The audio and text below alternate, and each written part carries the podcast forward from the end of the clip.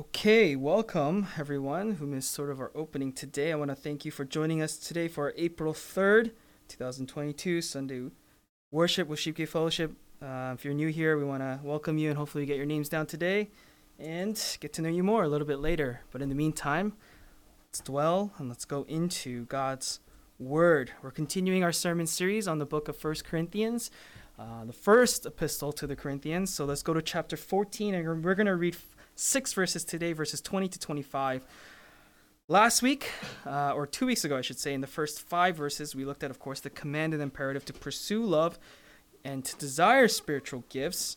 But Paul, if you remember, made his argument that prophecy is more profitable for the community of Christ and the church because of its ability to edify the church. And then last week, of course, we looked at the analogies that Paul gave from verses 6 to 19 uh, in reference to that argument and in support, in support of that argument. Uh, and he gave a couple analogies and examples and a teaching uh, to build on that argumentation. Today he continues and almost closes that argument for us today in verses 20 to 25. So let's read together God's word, 1 Corinthians 14, verses 20 to 25. This is the word of God. Brethren, do not be children in your thinking, yet in evil be infants, but in your thinking be mature. In the law it is written, By men of strange tongues and by the lips of strangers I will speak to this people, and even so they will not listen to me, says the Lord. So then tongues are for a sign, not to those who believe, but to unbelievers. But prophecy is for a sign, not to unbelievers, but to those who believe. Therefore, if the whole church assembles together and all speak in tongues, and ungifted men or unbelievers enter, will they not say that you are mad? But if all prophesy, and an unbeliever or an ungifted man enters, he is convicted by all. He is called to account by all. The secrets of his heart are disclosed, and so he will not so he will fall on his face and worship God, declaring that God is certainly among you. Uh, my apologies. I think the slide is not up to date, so it's 14, 20 to 25. But anyways, amen. That's the word of God. Uh, 1 Corinthians 14, 20 to 25. Those of you who are online, anyways, uh, please disregard the slide at this moment. Anyways, uh, today's sermon is entitled "In Your Thinking, Be Mature," and that's going to make a lot of sense to you as we go deeper into this particular text. Before we do so, however, as we do on a weekly basis, we will pray for an unreached people group and our unreached people group for the day come f- or come from uh, the nation of Chad, and they are the Maba, and they're about 546,000 of these people, so just a little over half million of them. 0.1% evangelical Christian.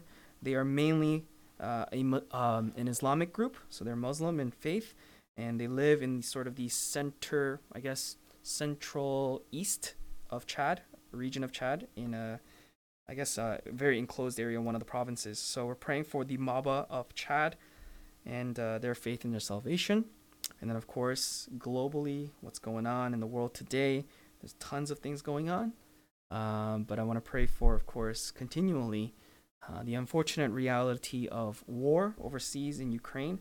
I know we've been praying for this kind of on a weekly basis now. It's sort of tradition at this point, and it's really sad that it is. And so we have to keep praying. I think it's it's imperative. It's truly important for us uh, to continue to pray for those people there. Uh, so let's pray for the situation in Ukraine. Hopefully for resolution and uh, ceasing of war and death, unnecessary death, uh, but also for the refugees who are coming uh, over to uh, other countries and especially here in Canada. We've really opened our doors to Ukrainian refugees. And so I'm actually researching ways for our church to be able to partake in perhaps supporting some of these uh, families who've uh, unfortunately come over as a result of war. Let's pray together. God, we thank you so much. We thank you for the truth of your word. Um, before we go into it, we ask, of course, again, uh, the Spirit to work in us. We ask that the word today would be uh, truth to our minds and uh, conviction to our hearts. We ask, Father, for um, just revelation uh, today that we would truly soak up like a sponge um, everything that you have in store for us. So we thank you for that. We also pray for the Maba of Chad, uh, this unreached people group, Lord Father, who are lost um, in what essentially is a false idol, a false faith, a false teaching that is Islam. We ask, O Lord, for revelation of truth in that community. for the proclamation of the gospel to those people so that they too would hear and respond to the one true gospel of Jesus Christ. God, we also pray for what's happening in Ukraine. It saddens us on a daily basis, if not almost hourly basis, hearing uh, some of the updates and reports on how this war is going, uh, the devastating uh, loss, and the incredible impact it's having on uh, the globe today. Uh, number of refugees coming over here to Canada and the United States and other parts of Europe. Uh, we ask for those families, hopefully, to be able to get back on their feet and uh, have a stable household. Once again, it sucks that they have to leave their homes and, and their home country uh, for a reason like this. And so we ask that the church would respond in grace uh, and the church would respond in faithfulness to you. We pray all this in your name. Amen. Okay, today's sermon is entitled In Your Thinking, Be Mature.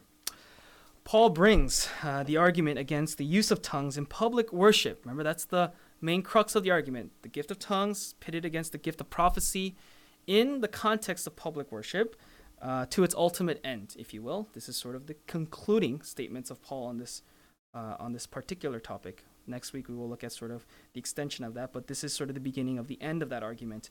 After arguing that prophecy is more profitable for the purpose of edification, right, building up of the church, because, uh, in comparison to tongues, I should say uninterpreted tongues, because, why? We argued it is intelligible, it is understandable communication as opposed to the uninterpreted tongues, which is unintelligible. Paul now gives us a set of verses that is hotly debated in biblical scholarship. Now, you read this right now, 1 Corinthians 14 20 to 25. I don't know if you read it and thought, wow, this is a very, you know, weird text, or this is a text that, you know, kind of confuses me. I don't know if that sense got to you, but if you if you read it carefully, it is quite perplexing. And I'll get to why that is, and we'll get to the explanation of that. Uh, but Paul gives us a set of verses that's hotly debated in biblical scholarship even today. It is appropriate that he would open with the imperative think maturely, because that is exactly what we need to do to understand the passage.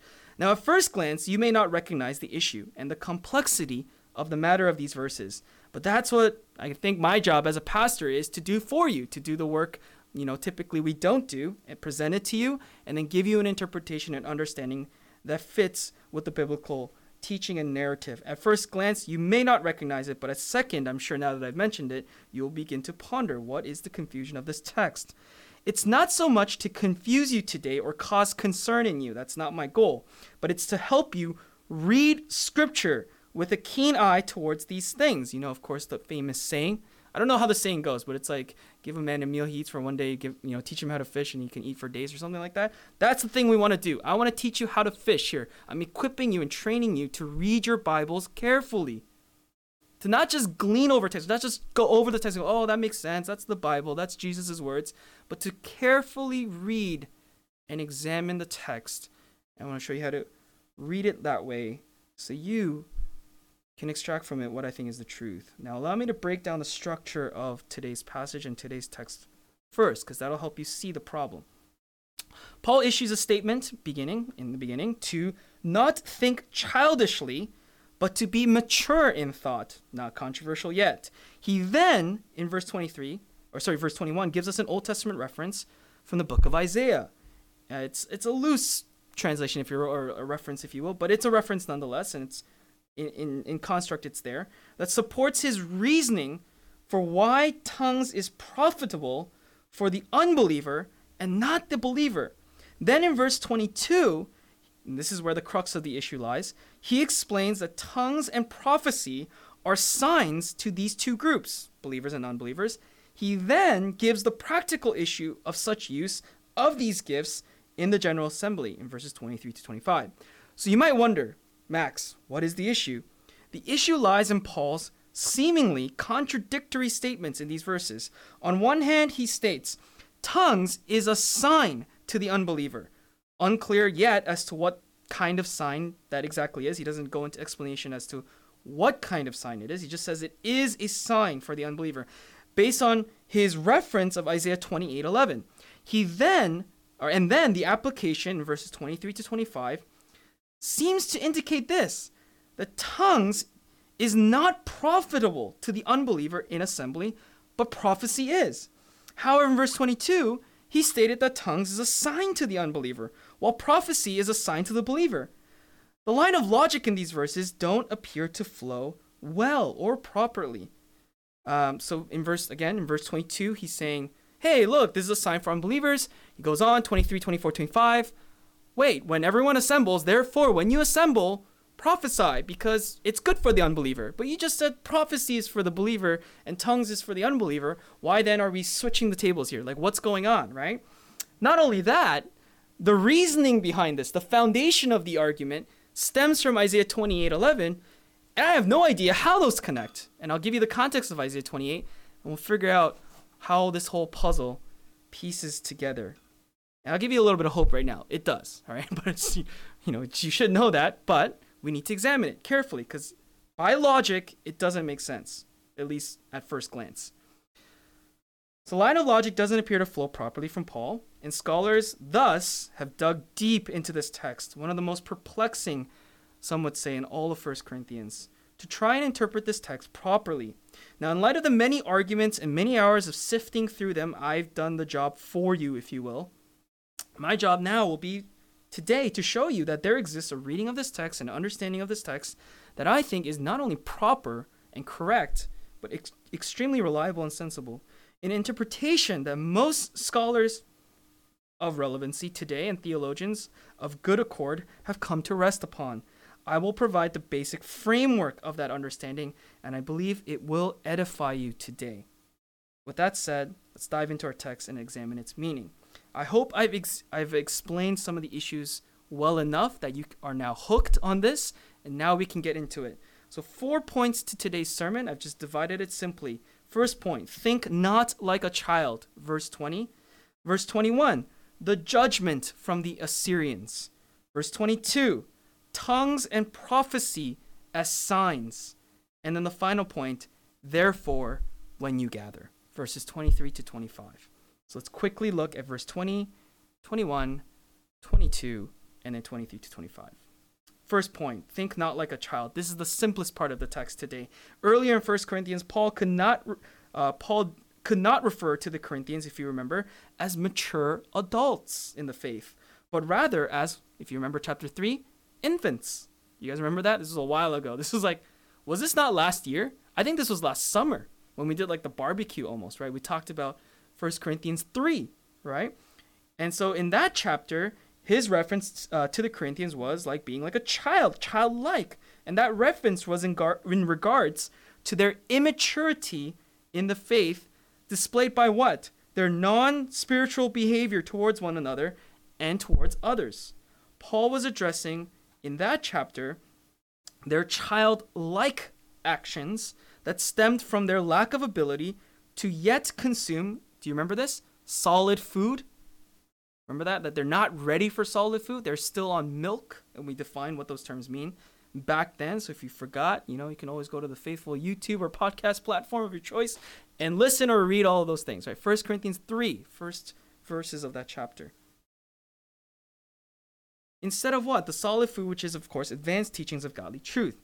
They were yet infants in Paul's perspective in their spiritual maturity.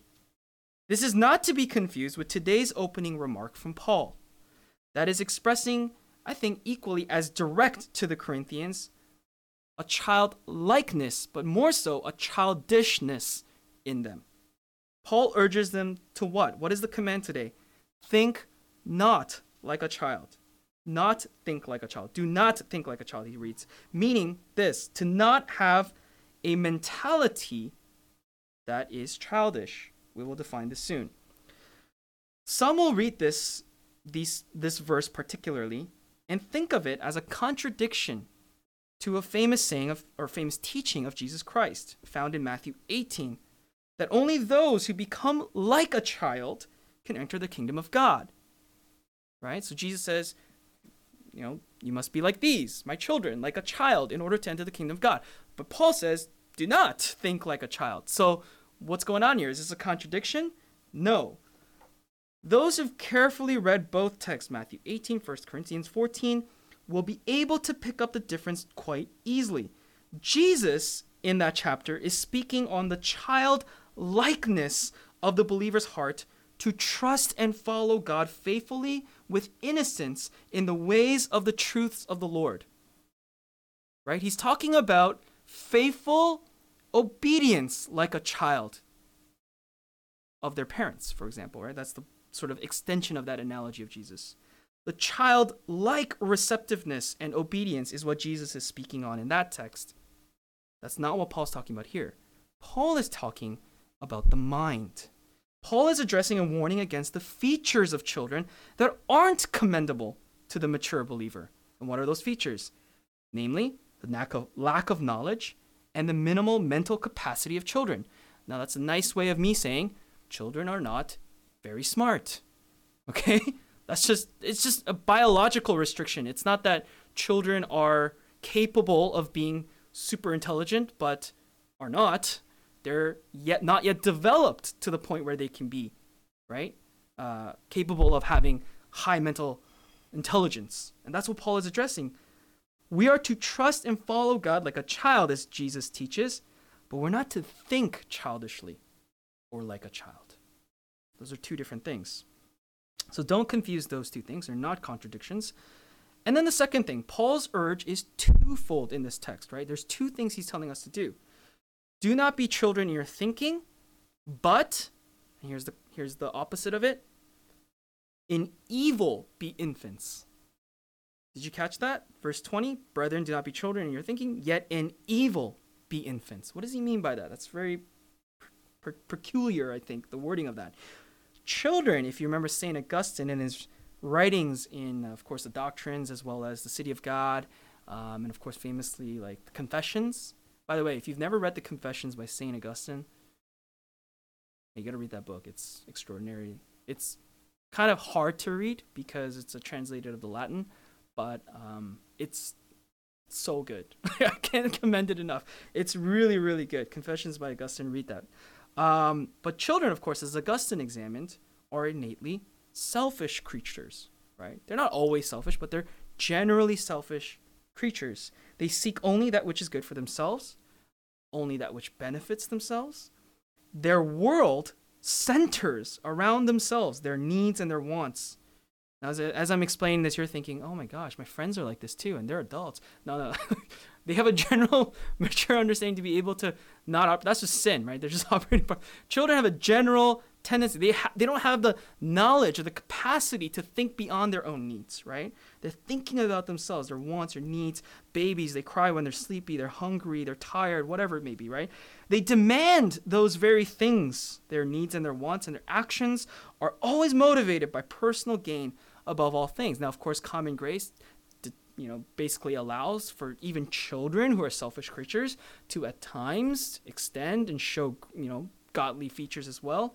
But on the general, they are selfish creatures. Their thinking is quite simple, and their thinking is quite lacking. They forget easily, and they retain very little information at a time. Now, of course, there's other areas of the children's mind which is quite advanced, like language recept- reception.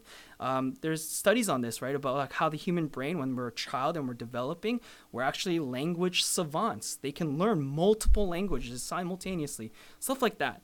But that doesn't that doesn't mean intelligence. That's just developmental stages of the human brain, right? But the mental capacity of children is, of course, lacking in comparison to the capacity of a fully grown and developed adult.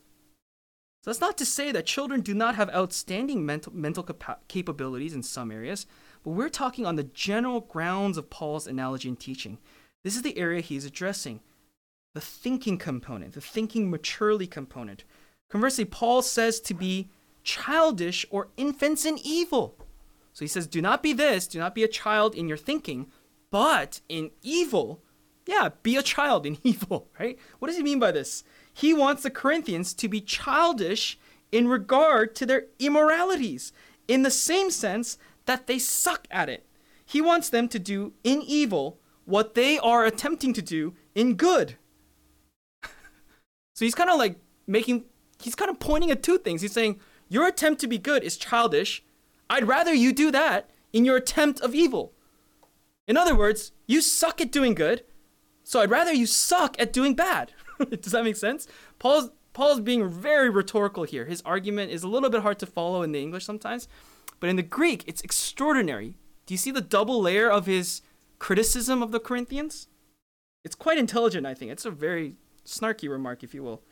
He's basically saying this Corinthians, be bad at being bad, right?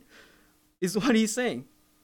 It's a very tongue in cheek like statement from the apostle, however, very clever. So that's what he's urging them to do. Be like a child, like an infant in evil, but be mature in your thinking as a believer for the good. Which brings us to the second point. He then quotes peculiarly Isaiah 28:11. So in verse 21, the judgment from the Assyrians. Now you might wonder like why is this verse or this point titled judgment of Assyrians? That's the context of Isaiah 28. So in order to understand his argument in 22, we need to understand 20 or Isaiah 28 as quoted in verse 21. So let me give you the context. Paul then draws from what he calls the law, the Torah, the Torah in the Jewish sense, and Paul being himself a former Jew, is the Old Testament, its entire construct. He quotes Isaiah chapter 28, verses 11 to 12, but the exact reason and choice for this particular quotation of this particular text, in light of the context of Paul's teaching on the gifts, could seem odd at first glance. So let me give you the context. The context of the Isaiah passage is as follows. Those of you, does anyone know the context of Isaiah 28 11? Great. Now you're going to learn. Here you go. Samaria is the geographical context in Isaiah 28. Samaria, of course, is the capital of the northern kingdom of Israel, mainly constituted by the tribe of Ephraim and half of Manasseh. The Israelites there had grown distant from the Lord. To put it lightly, they be, basically became a faithless community. Um, they would be deemed a faithless community, people who are unbelieving. Now, throughout the chapter, you can see in chapter 28 of Isaiah that Samaria had fallen into drunkenness and nonsensical slander. They were never sober, it reads. And Isaiah describes, even like in verse, I believe it's 9 or 10, as the tables being covered in vomit because they're so drunk. They're just drinking all the time. Priest, non priest, right? So called believer, so called, uh, like, doesn't matter. Everyone was just drunk all the time, complete alcoholics, vomiting over everything. And here comes Isaiah the prophet, and he's trying to share with them hey, repent and believe, or there will be judgment upon you, right? That's the work of the prophet. Guess what their response was? Um, so as he gives this warning, these false teachers, false priests, false prophets, if you will, they come up to Isaiah, and guess what they do? They ridicule him, they mock him, the man of God, right? And he says to that, or they say to him, to his message of repentance and, and belief, if you read Isaiah 28, verses 9 to 13, you'll get what they say. I'm paraphrasing here. They basically say this Who are you that teaches us? We are the priests. We're the teachers. We're the wise men. Are we like children? Are we infants that we need your help? Like he, they mock him, right?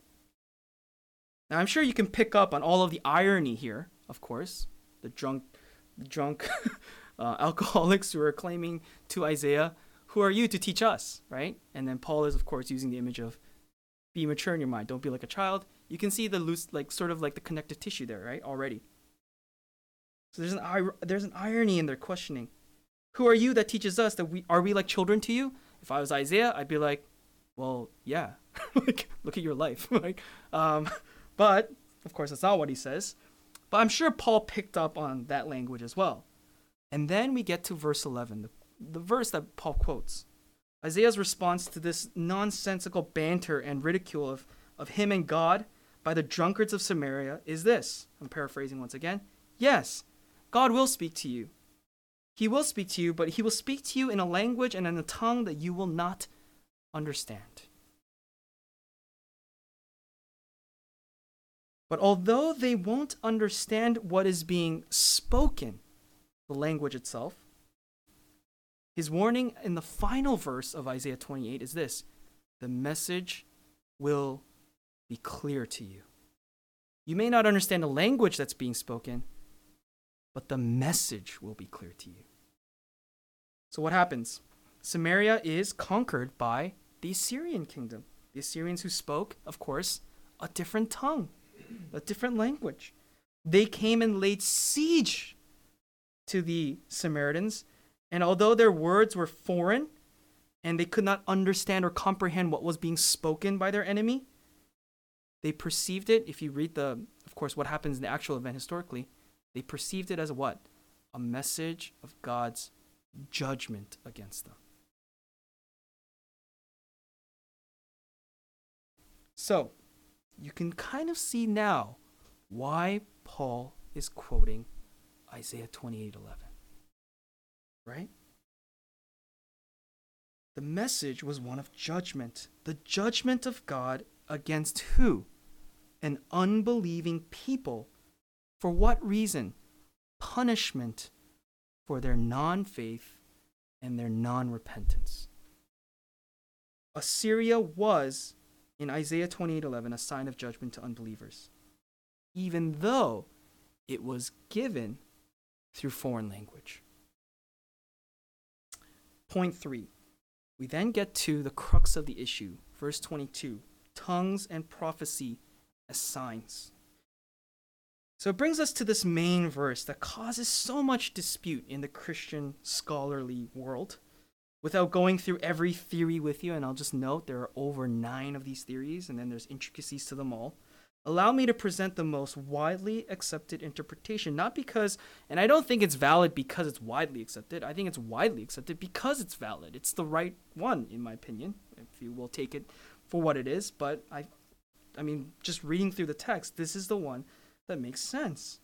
In light of the context of Isaiah 28:11, there are various forms of this interpretation and its details, but the general framework of the argument and interpretation is the same. Paul says this two words to begin verse 22 So then. What does that mean? It connects the previous quotation of Isaiah 28:11 with what he is about to say in verse 22. And what he says is this tongues are for a sign for unbelievers only. Not believers, only unbelievers.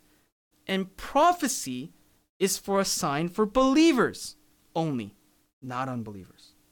He's not saying that the gift of tongues can only be used to unbelievers and that prophecy can only be used for believers. That's not what he's saying. Don't misread it. Because what is in question is not their general usage as teaching or communicative instruments of God's commands and word, but rather their specific usage and purpose and function as a sign to these two communities, the believing and unbelieving. Paul has already taught us, what did he teach us? That prophecy is clearly, between the two, an intelligible means of teaching and communication to any group of people that are assembled. It's effective for both, and he'll get that he'll get to that in verses 23 to 25. And tongues, if interpreted, he has written for us, Paul has said, achieves the same thing, only if it's interpreted. But we're dealing with uninterpreted tongues. So what is in question is what Paul means by the term sign. What does he mean by sign here? And in light of the context of Isaiah 28, I don't know how you come to any other conclusion about what Paul means. Uninterpreted tongues is uniquely a sign to unbelievers who will hear nothing but mindless speech when they hear the gift of tongues, right? The, I mean, just like us, even for believers, well, that's what we hear. But not only will they hear nonsensical, just speech that makes no sense, it will communicate to them as a function by God his judgment. How does that how does how does it achieve that? The spectacular, the phenomena, the paranormal things of the Christian faith will be a sign to unbelievers that God's judgment upon them is at hand. That's the function of these things. Whereas prophecy, because it clearly communicates, is uniquely a sign for the believer in that its content is intelligible to the believer and its message can be followed by the believer. To believers, thus, prophecy is a means by which we are edified and also warned of sin so that we may repent. So when proper prophetic teaching is given to us, it is a sign to the believer of hope in light of God's judgment. And tongues is a sign of doom in light of God's judgment to the unbeliever. Let me just let me just give you a couple extra notes so that it makes sense to you because this is hard and difficult to grasp. Samaria rejected Isaiah's warning on the basis that they knew better than him. Who are you to teach us? They said. They could not see their sinful ways. In the book of Isaiah, what do we read? They were blind to it. Men are blind to the truth of God. Their eyes could not see, their ears could not hear. That is the most quoted text in all of the New Testament from the Old Testament. Jesus himself used those words over and over and over again. Isaiah 6, 9, and 10. So to them a sign was given that judgment had come. Assyria, communicating things in a foreign language, their actions and, that, and their conquering of them was a sign of God's judgment. To unbelievers, the Christian faith is nonsensical and mindless banter. So to them, the paranormal phenomenons of the faith are signs that actually give them more reason to reject the faith. Right? When we give this general community that says Christianity is bogus, it's all lies, it's all made up, it's hocus pocus, it's all in your head, and we go to them and go, yeah, but Jesus is this, and we're going through these things, and God worked in my life in this way, and we're giving them all this spirituality. It is foreign to them. Jesus says the things of the Spirit are foolish to the people of the world. They will not get it. They will not fathom this. They will not be able to make sense of it. And so, for them, when they hear your testimony, it's good for you. That's bogus, but good for you. And they continue to reject God on the grounds of the phenomena. So, tongues, uninterpreted, is a sign to the unbeliever of God's judgment and wrath, but they won't comprehend that until, just like the Samaritans, it's too late. Here's the radical truth of the Christian faith. In the end, the very end, when Jesus returns, guess what? Everyone becomes a believer. But guess what?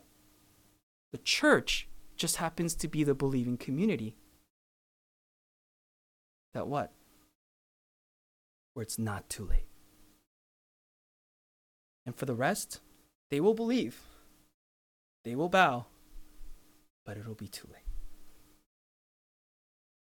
Your life is the one chance you have to put your life in Christ and to follow Him. So judgment comes to both. To one community, it is a sign, and it will be too late for them when they realize the reality.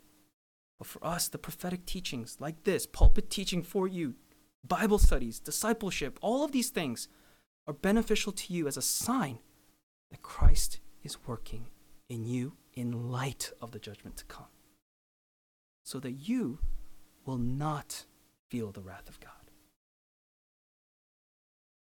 To the believer, we grow and mature in the faith through our communities that teach us through means that are intelligible and clearly communicative.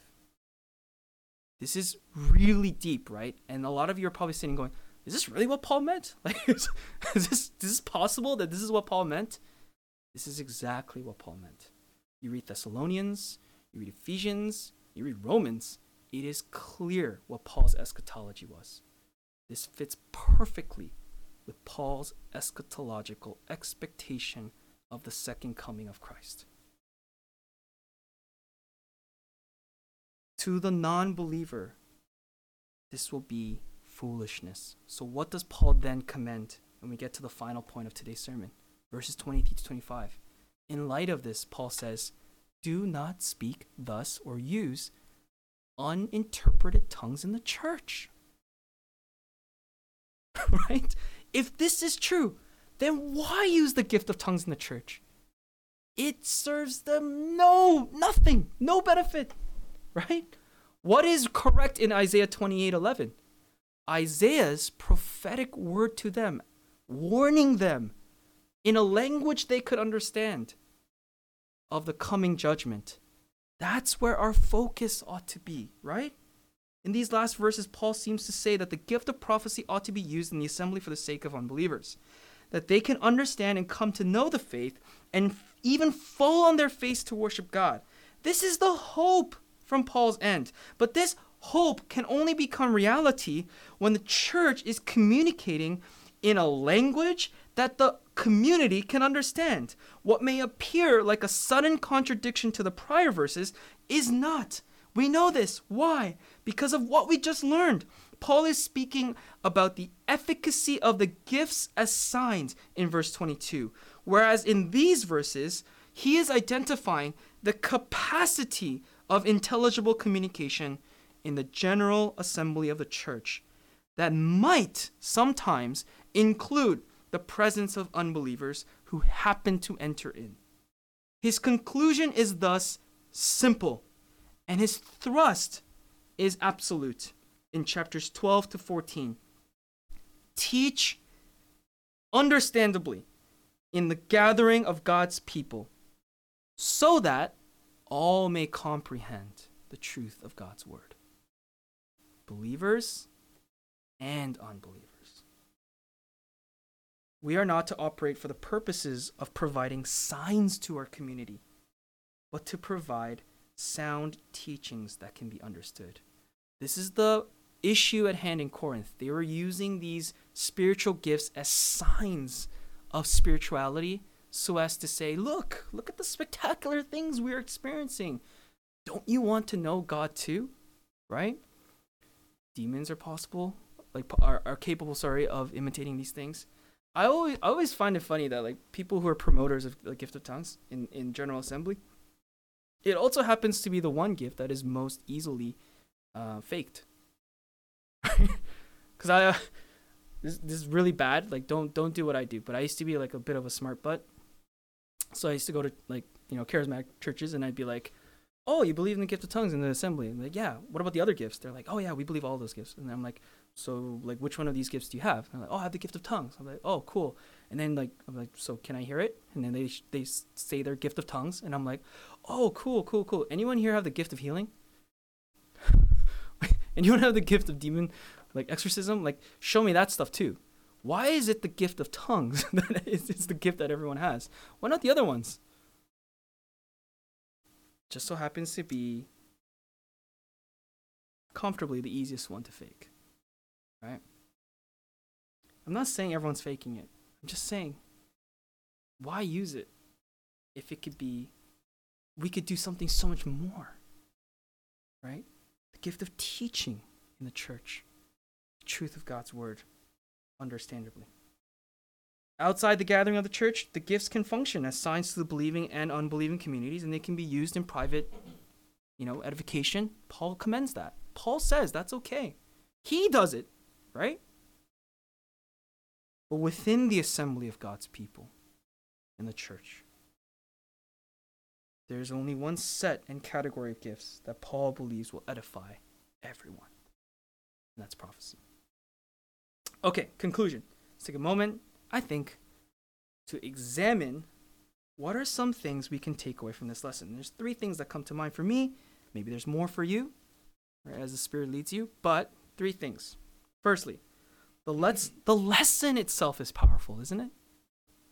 The teaching of the text itself is already enough to, I think, convict and, and really like enrich our minds and our hearts. It teaches us to examine Scripture carefully to read intently, to not overlook any detail in Scripture. Secondly, Paul reminds us that in the church, we are to communicate clearly to one another. This accomplishes both the task of witnessing Christ to unbelievers who, hap- who may happen to visit our church, and for the believers, it builds each other's uh, builds each other up. And then thirdly, Paul teaches us to not think like a child but to always be mature in our thinking. I think his hope is that we would mature to grow in how we think and thus how we live. Let's pray and reflect on God's word today.